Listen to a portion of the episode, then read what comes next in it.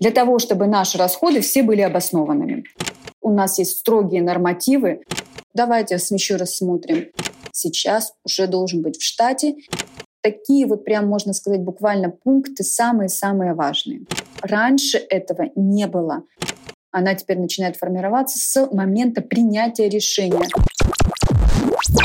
Всем привет! На связи Газ Кампус, образовательный проект для бизнеса. Меня зовут Александр Фадеев, я ведущий этого подкаста и менеджер спецпроектов Газ Кампус. В этом выпуске я поговорю с экспертом в сфере финансов Еленой Ярушкиной. Елена – кандидат экономических наук, главный бухгалтер. Она работает методологом Центра обучения Клер, который повышает квалификацию бухгалтеров, юристов и предпринимателей. Елена – специалист в области транспортной логистики. И в этом выпуске мы поговорим о том, как компаниям снизить затраты на перевозки и не только удержаться на плаву, но и продолжить развиваться в новой реальности. На нашем YouTube-канале вы можете посмотреть вебинар с Еленой. В нем она подробно рассказывает про изменения рынка транспортной логистики, как изменились тарифы и цены, бухгалтерская отчетность и что владельцам компании и бухгалтерам с этим делать. Ссылку на вебинар мы оставим в описании. А сейчас я задам несколько вопросов Елене. Елена, добрый день. Добрый день. Начнем сразу с вопросов. И первый из них, да. как транспортные компании могут снизить затраты на грузоперевозки? По моему мнению, в настоящий момент для всех транспортных компаний, конечно же, актуально.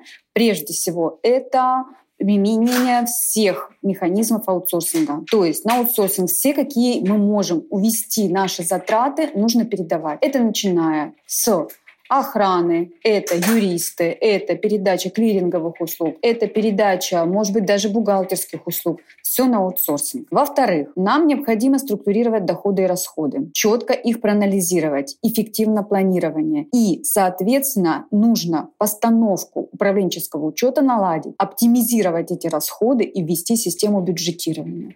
Для чего бюджетирование нужно? Для того, чтобы наши расходы все были обоснованными. Соответственно, обоснование нормативов, которые у нас будут строго придерживаться компании, строго необходимо. Помимо этого, нам необходимо повысить контроль за запчастями. В транспортной компании это актуально.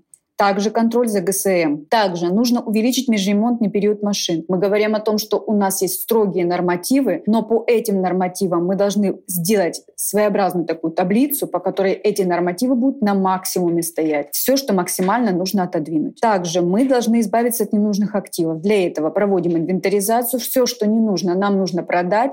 И это свободные денежные средства, которые добавятся у нас. Следующее. Это нужно сократить все расходы, которые не являются оптимальными. Это это начиная от фонда оплаты труда, можно часть перевести, это перекликается с аутсорсингом, то есть персонал можно часть перевести на ИП, на самозанятых, пересмотреть систему премирования, систему вообще оплаты труда, и, соответственно, вот это необходимо тоже сделать. Ну и последнее — это транспортные услуги на ориентованных транспортных средствах. Это тоже является актуальным, потому что это тоже снимает с нас часть затрат, в том числе по обслуживанию этих автомашин. Вот это основные такие мои рекомендации по снижению затрат на перевозки. эти рекомендации, они применяются к любому бизнесу, малому, среднему? Да, да.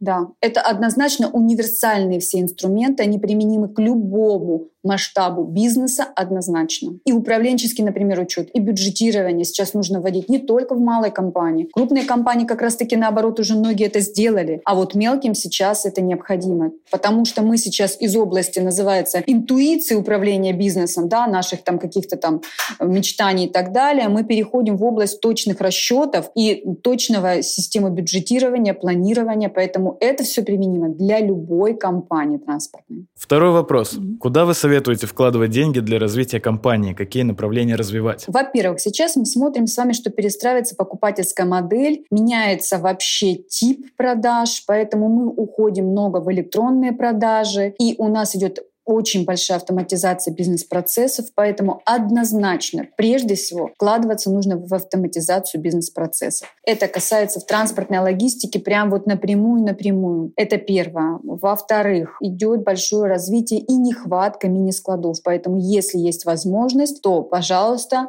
вкладываем туда деньги, строим по территории Российской Федерации, особенно с новыми транспортными сетями, новая, новая транспортная логистика, это тоже актуально на определенных маршрутах, сейчас новых наших. Кроме того, э, поскольку морские пути многие к нам закрыты, у нас остаются небольшое количество морских путей, которые остались, и это в том числе через Южную Корею и так далее, через наши вот рубежи восточные, то у нас идет нехватка контейнерных перевозок, и, следовательно, у нас просто даже контейнеров не хватает. И если есть возможность и денежные средства вложиться именно в контейнеры, которые бы нам приносили доход, то это один из тоже вот таких вот пунктов, куда можно вложить свои денежные средства. Что вы подразумеваете под автоматизацией? Это документооборот полностью электронный или же роботизированные сотрудники на складах или полностью автоматические склады? А вот здесь уже прям вот действительно целый спектр. Тут начиная от специализированных программ, потому что у нас есть специализированные программы, но все они требуют доработки, все они требуют подстройки, настройки для конкретного вида бизнеса. Раз. Во-вторых, автоматизация системы бюджетирования, планирования, подсчета денег, отчетов наших материально ответственных лиц, все это тоже там. Это во-вторых. В-третьих, это настройки нашей воронки продаж, наших продаж и автоматизация общения с клиентами. Поскольку мы говорим, что сейчас клиенты многие не хотят уже так взаимодействовать с нами, да, то есть многие это делают автоматически, делают заказы, чисто на нашей платформе оставляют заявку, мы им выставляем тоже электронный счет, то есть все наши, по сути, контакты сводятся до минимума, потом до заключения договора, да даже уже сейчас все это тоже может проходить автоматически. Следовательно, мы для, должны для них создать такую платформу, которая которая была бы абсолютно удобна, она была бы понятна, и это у каждой компании, естественно, требует затраты, требует автоматизации. Поэтому тут все аспекты вот, актуальны все. И это то, куда мы будем двигаться вот прям 100%. Еще вопрос по поводу контейнерных перевозок. Компании, которые вообще никак mm-hmm. не касаются контейнеров, они вот только используют mm-hmm. машины грузовые. Как для них обосновать, что в контейнеры тоже нужно вкладываться? Дело в том, что у нас сейчас, вот мы говорим о машинах, да, вот давайте еще раз смотрим. Авиаперевозки все, практически все для нас закрыто. Морские перевозки у нас открыты буквально несколько вот точек. Нам в любом случае транспортом потом оттуда доставлять доставлять. Если у вас есть денежные средства свободные, то контейнерные перевозки вам, во-первых, э, снизят ваши затраты по доставке из-за границы определенных видов товаров. И кроме того, это будет ваш контейнер, который точно так же можно эксплуатировать, на нем получать денежные средства от заказчиков. То есть ваш контейнер будет приносить, окупаться, приносить доход вам постоянно. И, следовательно, и вы точно так же свою будете доставку делать оттуда. Опять же, это не говорит о том, что вы будете сейчас с тех границ переслать. Просто можно вложить в это денежные средства, потому что контейнеров у нас в России не хватает. У нас э, прям это в разы меньше, чем чем могут представить, как до этого было, да, ну, то есть крупнейшие наши монополисты по морским перевозкам, наши сейчас в Калининграде, к сожалению, прям количество несравнимо ну, мало. Вот так. Ситуация такова, что контейнерные перевозки — это прям must-have для крупных логистических компаний сейчас. Да, да, однозначно. В вебинаре вы советовали компаниям брать на работу молодых людей. Как вы думаете, студенты каких специальностей сейчас нужны в сфере? Первое. Айтишники, программисты. Те, которые для нас делают программы, которые мне именно нужны и нужны именно моему бизнесу. Потому что программист сейчас уже должен быть в штате. И это не просто настройщик, а именно программист. Это первое. Вторых. Бизнес-информатик или бизнес-аналитик. Новые направления, но это оцифровка бизнеса.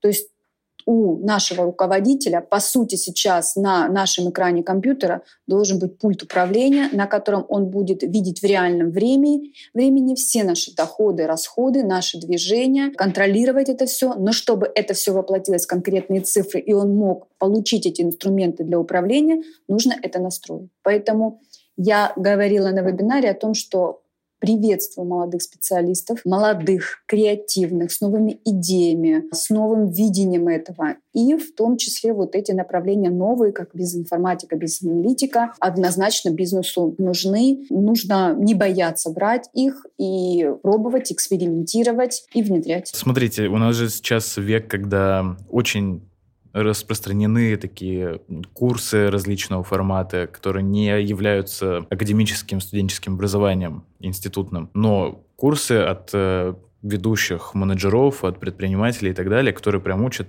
специфики разных профессий, от IT до бизнес-аналитики и так далее. Если приходит человек, который прошел такие курсы и хочет устроиться на работу, у него есть какое-то преимущество, потому что он выучил более узкую специфику? Или же будет предпочтение человеку с высшим образованием академическим? Нет, высшее академическое образование сейчас, к сожалению, отстает от реалий нашей экономики. Вот, к сожалению, это так. Поэтому те сейчас курсы, которые действительно готовят программистов, бизнес-аналитиков, и как бы название мы не будем говорить наших ведущих сейчас, да, но они сейчас идут гораздо по уровню подачи материала, по качественности обучения гораздо выше. Поэтому многие работодатели вот как раз предпочитают брать вот таких выпускников, вот с таких курсов с большим уже именем, потому что их имена уже стали выше, чем академическое образование. Это однозначно.